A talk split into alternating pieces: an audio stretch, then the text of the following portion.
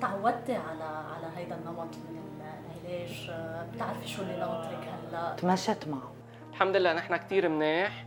معنوياتنا عالية.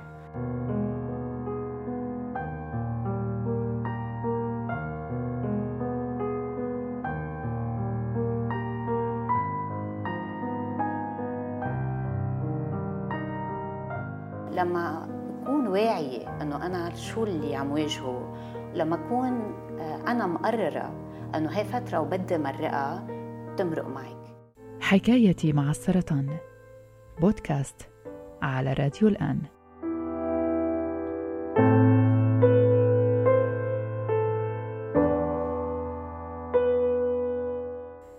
كتار عاشوا اللي عاشته ملك كتار انجبروا يحاربوا السرطان اللي معشش بخلاياهم. ما المرض ما بيفرق. مش مهم مين بنت شاب كبير صغير مش مهم مين ووين وكيف بآخر مرحلة وقبل ما ملاك تاخد نفس عن كل المراحل اللي قطعت يمكن أكتر شي محتاجة لإله هلأ دعم الناس اللي ربحوا معركتها قبلها كلنا من دون ما نحس وبالغريزة دايما منفتش على الأقوى منا فكيف ملاك؟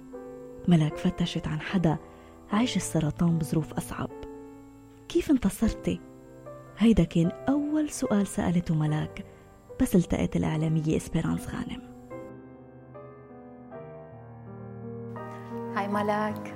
سافا كيفك؟ سافا تفضلي.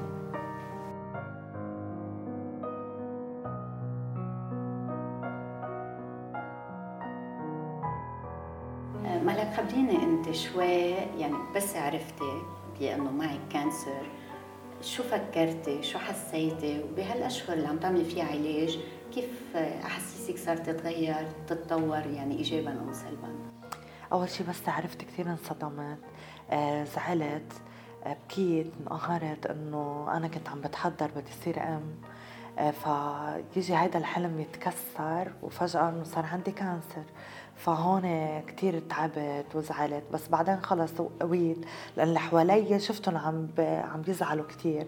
فقلت أنا لا بدي أنا بدي لازم قوم واوقف على إجري حتى الكل يوقف على إجري وما حدا يستسلم. فأنا هون استمدت القوة وقلت بدي أكون قوية وقوي اللي حوالي حتى ما حدا يضعف وما حدا يزعل. ولا مرة فكرت أني حموت. ولا مرة فكرت إنه حانهزم بالعكس قلت إنه أنا لازم أكون قوية وقوي كل اللي حوالي انت خبرينا عن تجربتك كيف عرفتي وكيف تجاوزتي المرحلة؟ لكن أنا عرفت ما بنسى التاريخ أكيد 24 أيار 2018 آه، كنت وقتها أنا كنت بالتي في كان عندنا الاستشارات النيابية بقصر بعبدا وكنت عندي هوا. ظهرت بلاقي اتصال من المختبر. هلأ أنا كنت رحت عملت فحوصات لأنه كان بين عندنا حالة بالعائله قبل بسنة. آه، حدا من ميلة أمي بس هي عمرها كانت 49 فقلت أنا خليني أروح أعمل فحوصات إنه ما حدا بيعرف شو فيه كنت أنا بال 35 آه، رحت عند حكيمة. قلت له اطلب لي فحوصات إنه كلنا بنعرف ال mammo écho اللي كل مرة لازم تعملهم. بلبنان بنقول ابتداء من ال 40 سنة.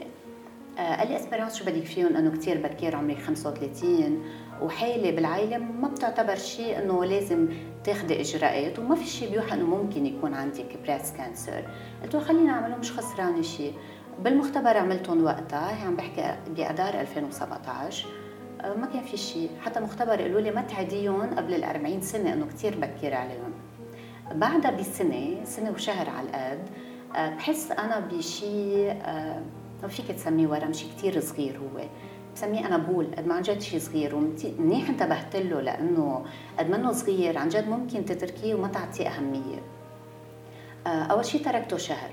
شهر يعني كل يوم أتأكد إنه حس ال boule بعدها بس قلت أكيد إنه شو حتكون منا شيء مهم يعني من سنة عملي فحوصات وبعدني صغيرة وابني الصغير ما عمره سنتين كان وعملي breastfeeding يعني كل عوامل بتقول إنه ما ممكن تكون نتيجة تطلع إنه معي breast cancer آخر شيء رحت عند الحكيم انه إنه عم بعمل واجبات يعني بس إنه رفعتها بإنه أنا حسيت بشيء ورحت شفت حكيم.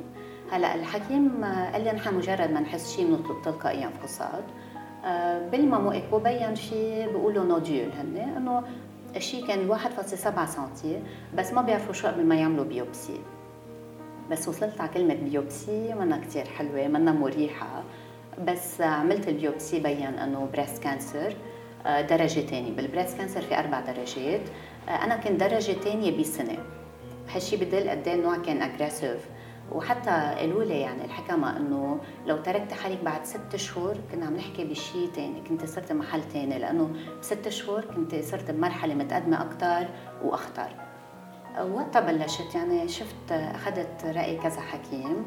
هلأ قبل ما أقول لك الحكمة يعني أكيد procedure طويل العلاج كله بس الإحساس اللي بس تعرفي وأنت بتعرفيه ملاك شو هو هال shock اللي بتعمليه لأنه أنا كمان أعتبر صغيره هلأ أنت بعد أصغر مني أكيد بعد الأشياء أصعب. بس 36 كمان ل breast cancer يعتبر عمر كتير بكير. آه، انصدمت قد ما بدك زعلت. أكيد بكيت أكيد. آه، بس رجعت ثاقبة أنا كان نهار خميس بس عرفت. كان عنا الأحد أول قربانة ابني اللي هي مناسبة كثير مهمة عنا. وعازمين العائلة وأصحاب كنا 70 شخص. قلت أنا بدي مرق نهار الأحد إنه ممكن ما بدي حدا يحس على شيء ما حدا يعرف شيء بعد الأحد بشوف شو بعمل. آه، أكيد بهالوقت يعني أمي عرفت أهلي عرفوا آه، أصحابي القراب عرفوا لأنه أنا تركت الشغل فجأة فليت وما رجعت انهارت على التي في. اللي صار إنه الأحد ما حدا حس على شيء make up شعر لبست عم بتبسم وغدا وما في شيء بعدها قعدت قلت أنا عن جد بدي أفكر إنه اللي صار معي إنه شو بدي أعمل. قلت إنه اللي صار صار. منه بإيدي ما في إرجع لورا. طيب أنا شو في أعمل؟ قلت إنه هون حطيت أنا عندي ثلاث أولويات. قلت هول بدي انفذهم لو شو ما صار. آه، أول وحدة بدي صح. وهون حتى أقدر صح. يعني أخذت كذا رأي طبي وتأكدت إنه الخيار الطبي رح أمشي فيه هو صحيح وسليم وخطوات كلها مدروسة. القرار الثاني كان إنه اولادي ممنوع يتأثروا. عرفوا ما عرفوا ما بهم. المهم ما يتأثروا. والحمد لله وصلت أنه أقدر حقق هالشيء يعني اولادي أنا مرقت الفترة عليهم. عرفوا أنه مام بهالشيء ما عرفوا شو اسمه لأنه ما بيأثر بعمرهم شو اسمه. يعني بالنسبة لهم كان اسمه cancer أو غير cancer شو بيعني آه والشغلة الثالثه قلت بدي قد ما في مرق هالفترة بأقل ضرر جسدي ونفسي ومعنوي علي. آه جسدي صرت عن جد عملت كثير research تشوف أنه ال treatment أنا بدي أعمله خاصة ال chimio. أنت بتعرف ال chimio قد إيه مأذية للجسم بكل شيء قد إيه مأذية كمان للمعنويات بس تحسي حالك تعبانة لدرجة ما قادرة تعملي شيء. آه صرت شوف مثلا كيف ممكن أحمي بشرتي كيف ممكن أحمي ضفيري. آه شو ممكن أعمل شيء إنه تحت ما الشكل الخارجي كثير يتأثر بس أكيد تأثر يعني. وكمان ما وقفت شغل. قلت إنه أنا إذا بدي ضلني حاسه حالي معنوياتي عالية لازم قد ما في حافظ على نمط حياة قريب لنمط حياة اللي أنا كنت عيشته وأنا بشتغل فما بدي وقف شغل. كملت شغل يعني يمكن خففت الأيام خففت الساعات بس إنه ضليت نروح على الشغل شعراتي راحوا أكيد على treatment حطيت ويج وطلعت صار زيع نشرات بالويج عادي. تقبلتها استوعبتها. كرمال هيك بقول لك وبقول لكل مرة عم تمرق بهالشيء ولكل شخص أهم نقطة هي بس تستوعبي وتتقبلي اللي عم بيصير معك. يعني شيء كثير بشع بس إنه صار. طب أنا بدي أتقبله بدي أتعايش معه وبدي أقول إنه هي فترة ورح تمرق وبالفعل بتوصل تمرق. إنه شايفتيني قدامك. أنا بفبراير خلصت كل ال treatment تبعي. عملت chimio عملت عملية عملت راديو. ال chimio كانوا 16 جلسة العملية كمان ما كانت بسيطة. راديو 30 جلسة إنه بوقتها بتقولي ما عم يخلصوا ما عم يقطعوا بس بيوصل وقت يعني أنت كل ما تقولي خلص فترة وبتقطع كل ما تحس حالك عم تضعفي عم تقشطي قولي هي مرحلة ورح تخلص ورح يجي نهار تخلص وإن شاء الله بتصير مثل كابوس ومرق وصفحة وتويتة بشكل نهائي. لأنه إذا أنت ضعفتي شو بيطلع لك؟ يعني أوكي ضعفتي. والدنيا كلها سوداء قدامك وكل شخص بده يعرف نهار إنه معه breast cancer إن شاء الله ما حدا بيسمع هالخبر بحياته. آه، بده يعمل shock قوي كثير بده يزعل كثير بس إنه ما في يضله بهالمرحلة لأنه بعدين شو؟ كل ما تزعلي كل ما تبكي كل ما تحسي إنه الدنيا سوداء كل ما تغرقي أكثر يعني بس تطلعي حالك من هالوضع تقوي عليه إنه خلص okay أنا معي هيك. خليني أشوف شو أعمل شو في حسن نمط حياتي. آه، إنه أقدر مرق هالفتره بشكل مش إنه كل وقت بتخت وبكي وما بدي أشوف حدا وما بدي أعمل شيء لا ما هو كلهم بياثروا على إنه أنت كل ما تحس إنه okay أنا معي cancer بس أنا عايشة بشكل سوا. يعني نسبة لشخص معه هالحالة عم روح بشتغل عم بظهر بتعشى بظهر مع أصحابي بظهر أنا وجوزي. إنه هو كلهم بيفرقوا مش إنه لا تعال نروح لا ما بدي بدي ضلني بالأوضة وأبكي. وبعدين شو؟ يعني انت وعيلتي كلها بتتأثر وأنا اولادي كنت إنه قلت إذا رح يشوفوني قدامهم ضعيفة إذا شافوني عم ببكي أو شو ما شافوني هن رح يزعلوا إن كان معي cancer أو غير cancer طالما هن شايفيني إنه أنا كأنه ماما بها شيء أو بها شيء بسيط بتمرق عليهم أكيد بتكون بشكل أفضل هن كمان. هيك خبرتنا اسبيرانس معركتها كانت مع سرطان الثدي وبس بعمر ال 36 مين كان بيقول.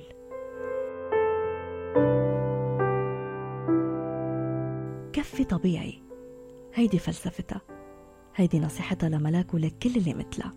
خبرتك أنا شوي عن حالي شو صار معي؟ بس أنت قولي لي وين صرت هلأ بال treatment والفترة الجاية؟ شو عم تفكري فيها؟ إنه شو شايفة قدامك؟ نهار التنين بثلاث الشهر كان عندي آخر جلسة.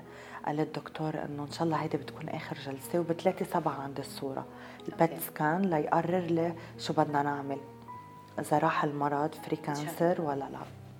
وإذا طلع النتيجة إيجابية وإن شاء الله تكون إيجابية بتكوني بكون خلصنا مرحلة العلاج كلها. بيبقى بس إنه مراقبة و follow up كل ثلاث أشهر وقاية وهيك. آه يمكن ملاك بفترة ال treatment تبعي وهلأ حتى لهلأ بعده أكثر سؤال بيسألوني اياه شعراتك شو صار فيهم؟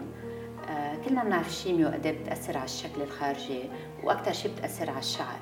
مثل ما أنت بتعرفي إنه كل بنت بيعني لها شعرها والأنوثة هو بالشعر كنا هيك نفكر آه، بس وقع شعري كنت عم بتروى وبلش يوقع شعري أم بس شافوا العيلة إنه شعرها لما لك عم يوقع وقد بيعني لها كنت حدا كتير بيهتم بشعره. كويكز extension غير ال look ميلي طويل ميلي قصير. قام قال لي جوزي ما تشوفي هيك عم يوقع. أنا أنا وياكي بدنا نشيله للشعر. إيه قام شلي إياه بالمكنة؟ أول شيء زعلت تضايقت طلعت على المراية هيدي أنا مش أنا إنه كنت كتير حب شعري. خلص رجعت قلت إنه بكرة بيطلع أحلى منه. بتصير تصبري حالك بكرة بيطلع أحلى منه. آه، بصير حط make up بحط extension بحط perruque بحط بتصير تحط فولار مثلا. صرت غير وتقبلته مش الحال. ملاك خبرتنا قبل هلأ إنها ما تخلت عن حلمها بالأمومة. فتشت ولقيت طريقة تسمح لها تكون أم ولو ليوم واحد بس. شو صار بحلم ملاك؟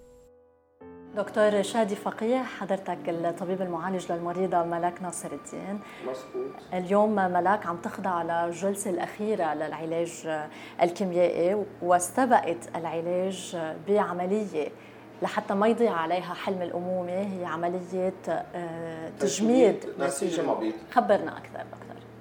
أوكي هذه العملية عملية كثير متخصصه تدخل من ضمن تقنيات عمليات أطفال الأنابيب. هلأ خلال هالعمليه نحن الهدف الأساسي نحافظ على خصوبتها للمريضة لأنه بنعرف إذا المريضة تعرضت للعلاج الكيميائي المبيض بده يوصل كمان علاج كيميائي والعلاج الكيميائي اللي بده يوصل للمبيض بده يأذي البويضات.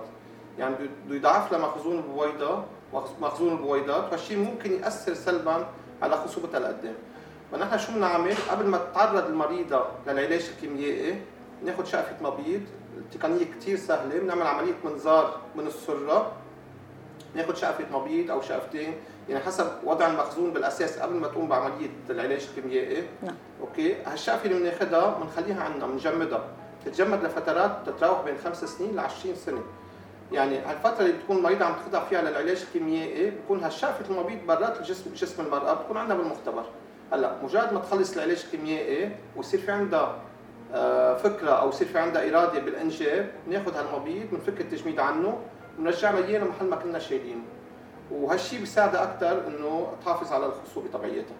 أوكي. وأكيد هالتقنيه مثل ما قلنا تقنية كثير متطورة. آه، بتنعمل داخل مركز أطفال أنابيب. الشقفه اللي بنشيلها بنقطع لها شقف كثير كثير صغار. نحن بنعرف إنه داخل هالشقف الصغار أنا في عندنا بويضات كمية هائلة. يعني تقريبا كل شقفة بنشيلها فيها بين 150 ألف ل 200 ألف بويضه بقى وقت نرجع نزرعها الشرايين تبع المبيض بترجع بتفوت بقلب هالشقفه اللي نحن حطيناها. والشقفة اللي حطيناها كمان بتصير وقت نعطي علاج تحفيز للاباضه بتطلع لنا بويضات، البويضات فينا نستعملهم فينا أو نستعملهم من خلال حمل طبيعي أو بنسحبهم وبقلب المختبر عندنا بنلقحهم بناخذ الحيوان المنوي من الرجل نحطهم بقلب بعضهم. بيصير في عندنا جنين، الجنين بنخليه عندنا بالحاضنة لفترة بتتراوح من ثلاث أيام لخمس أيام بنرجع بنرشه لداخل رحم المراه. في وقت محدد من بعد ما ينضف جسمها من العلاج الكيميائي لترجع تكفي هيدا هلا مبدئيا وقتها حكيم الأمراض السرطانية اللي عم يعطيها العلاج الكيميائي بيعطينا الضوء الأخضر إنه صحة المريضة كليا. مجرد ما يصير في عندها رغبة كمان بالإنجاب بتعرفي بعد بعد العلاج الكيميائي بفترة بضل العلاج مجمع بجسمها للمريضه لفتره بتتراوح بين ثلاث اشهر لست اشهر، خلال هالفتره هيدي نحن بنفضل إنه ما نرجعها لشقفه المبيض، بفضل نرجعها لاحقا وقت يصير في عندها إرادة بالإنجاب وقتها نقدر نقول صار في عندنا الضوء الأخضر إنه نسمح لها تحبل إنه العلاج الكيميائي اللي كان بجسمها ما بيأثر كمان سلبا على الجنين اللي نرجع نزرعه. وعادة هالفتره بتتراوح بين ثلاث اشهر لسنة يعني حسب نوع العلاج الكيميائي اللي كنت عم تاخده. حالة ملاك فينا بعد ثلاث اشهر ما يستقر وضعها ما نتاكد إنه المرض بطل رح يروجع عندها فينا نرجع نحط الأيام قد إيه نسبة النجاح بهيك نوع من العمليات؟ هلأ عالميا في لحد هلأ في أكثر من 100 حالة حمل من وراء نقل آه، مبيض مجمد. أوكي هلأ إذا بدك الرقم الطبي قد النسبة إنه طلعت هالشقفة اللي بنحطها هلأ 90% من الأحوال المبيض بيرجع بيفرز هرمونات من أول شيء مجرد ما نرجع الشقفة من المبيض. هيدي الشغلة، واذا بدنا ناخذ الإحصاءات العالمية اللي عملوا دراسات خاصة بهولندا خاصة ببلجيكا بيقولوا لك إنه نسبة الحمل بعد نقل هالشقفة المبيض بتتراوح بين 30 ل 35% اليوم السرطان صار أمر واقع وفي سيدات كثار عم يصابوا بأشكال مختلفة من أنواع السرطانات.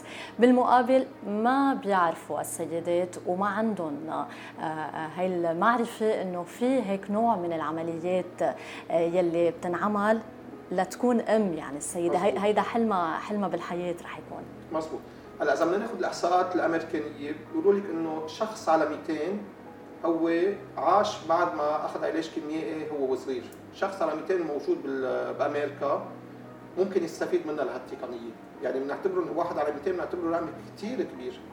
و90% من الأولاد الصغار اللي بيتعرضوا لسرطان بيصحوا منه لهيدا السرطان. بقى إذا ما كنا مفكرين قبل بوقت إنه نحافظهم على خصوبتهم من خلال هالتقنيات اللي عم نحكي عنها بنكون عم نحرمهم من فرصه الإنجاب لقدام. يعني هلا بالوقت الحالي هلا كبداية عندنا بلبنان مثلا أو البلدان العربية المفروض حكم الأمراض السرطانية هن يوجهوا المريضة ينبهوا على الموضوع هذا، بتعرفي وقت المريضة تكون مصابة بسرطان في قسم كبير منهم ما بفكروا بالإنجاب، بفكروا بشكل بدائي إنه يصحوا. مش مش كل العالم مثل ملاك، ملاك أول شغلة فكرت فيها بعد ما انصاب بالسرطان أنا كيف بدي أحمل بعدين، بس في كثير عالم بيبعدوا عن فكرة الإنجاب مجرد ما ينصابوا بمرض سرطان، المفروض حكيم الامراض السرطانيه كانوا من ناحية الرجل ولا من ناحية المرأة؟ الرجل لازم يوجهه سوق مركز أطفال الأنابيب مشان يجمد حيوانات منويه والمرأة لازم نوجهها على مركز أطفال الأنابيب حتى نجمد أو بويضات أو نجمد نسيج مبيض. هلا هذا تم تجميد البويضات أحسن من تجميد نسيج المبيض. بس بالنسبة لموضوع تجميد نسيج المبيض بيساعدنا بحالتين الترشيد. بحالة ملاك مثلا لأنه كان عندها سرطان دم المفروض دغري نبلش بالعلاج الكيميائي تبعنا. ما معنا كثير وقت نخسره. بقى تجميد نسيج المبيض هو فرصه أسهلنا مو بتضيع وقت مثل تجميد نسيج تجميد البويضات لأنه إذا بدنا نجمد بويضات نعطيها فترة علاج بتتراوح بين 15 يوم وشهر. وهالشيء ممكن يأثر سلبا على تطور المرض السرطاني تبعه بهيك أحوال أكيد يفضل إنه نجمد نسيج مبيض كمان في غير أنواع السرطانات خاصة سرطان الثدي إذا بدنا نعطي تحفيز للاباضه حتى ننزل بويضات حتى نرجع نجمد البويضات هالعلاج بالهرمونات ممكن يأزم موضوع سرطان الثدي؟ لأنه سرطان الثدي بتجاوب مع الهرمونات بقى كمان مرضى سرطان الثدي بالتحديد غير مرضى سرطان الدم المفروض إذا الحكيم عرض عليهم المفروض هن يعرضوا على الحكيم تقنية تجميد نسيج المبيض في خطورة على الجنين إنه يكون في تشوه ما أو في خطورة معينة من بعد ما تنعمل هيدي العملية؟ لحد هلأ كل الاولاد اللي خلقوا عن يعني من أول ولد خلق من بعد عملية تجميد نسيج مبيض خلق ببلجيكا بال 2004 وكل الأولاد اللي خلقوا وراهم ما في ولا حالة تشوه عندهم. يعني صار في عندنا أكثر من 100 ولد خلقان عالميا بعد عملية تجميد نسيج المبيض لحد هلا ولا حالة تشوه. يعني الأرقام الأولية كثير بتطمن. ونحن عندنا كثير خبره بتجميد البويضات. هلا تجميد البويضات صرنا عم نعملها من أكثر من 30 سنة. كمان نحن بنعرف إنه بعد ما نجمد البويضة نسبة تشوهات عند الج... ويتم الحمل من خلالها. نعرف إنه نسبة تشوهات عند الجنين مثل مثل هي ولد عادي. ملاك رح تنطر وقت قصير. النتيجة على الأرجح رح تكون إيجابية وعلى الأرجح رح ترجع ملاك لعنا تقلنا. أنا خلصت. ملاك قررت تجهز فستان حلو كتير. بيشبه فستان عرسها بس ملون. رح تروح على الصالون لتختار اللون اللي رح تلون فيه شفونها وشفافها لتختار باروكي شعرها طويل. بيشبه شعرها أيام زمان. بدها تطلع قمر. بدها تتصور صور جديدة. بدها تتجهز لخبر شفائها بأحلى صورة. قلتي لي ال dress لك لونه violet رح نعمل شيء آه نفس الألوان أكيد حتحبي okay؟ يلا.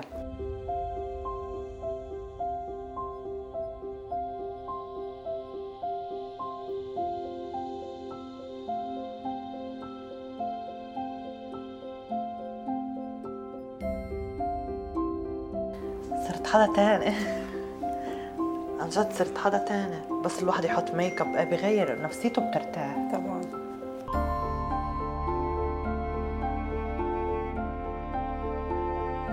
قد إيه قوية يا ملاك؟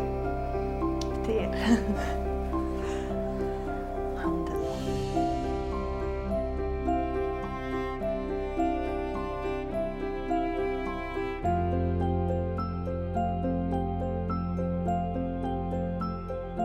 ما بدي أحط لك شيء كثير طويل شيء هيك قصير ومبين ناتشورال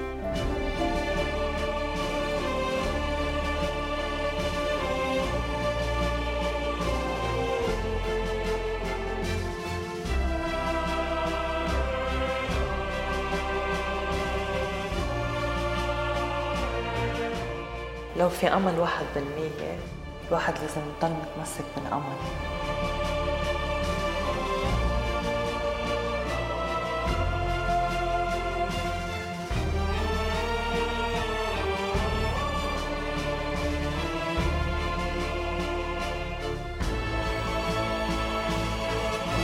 حكايتي مع السرطان. بودكاست على راديو الآن.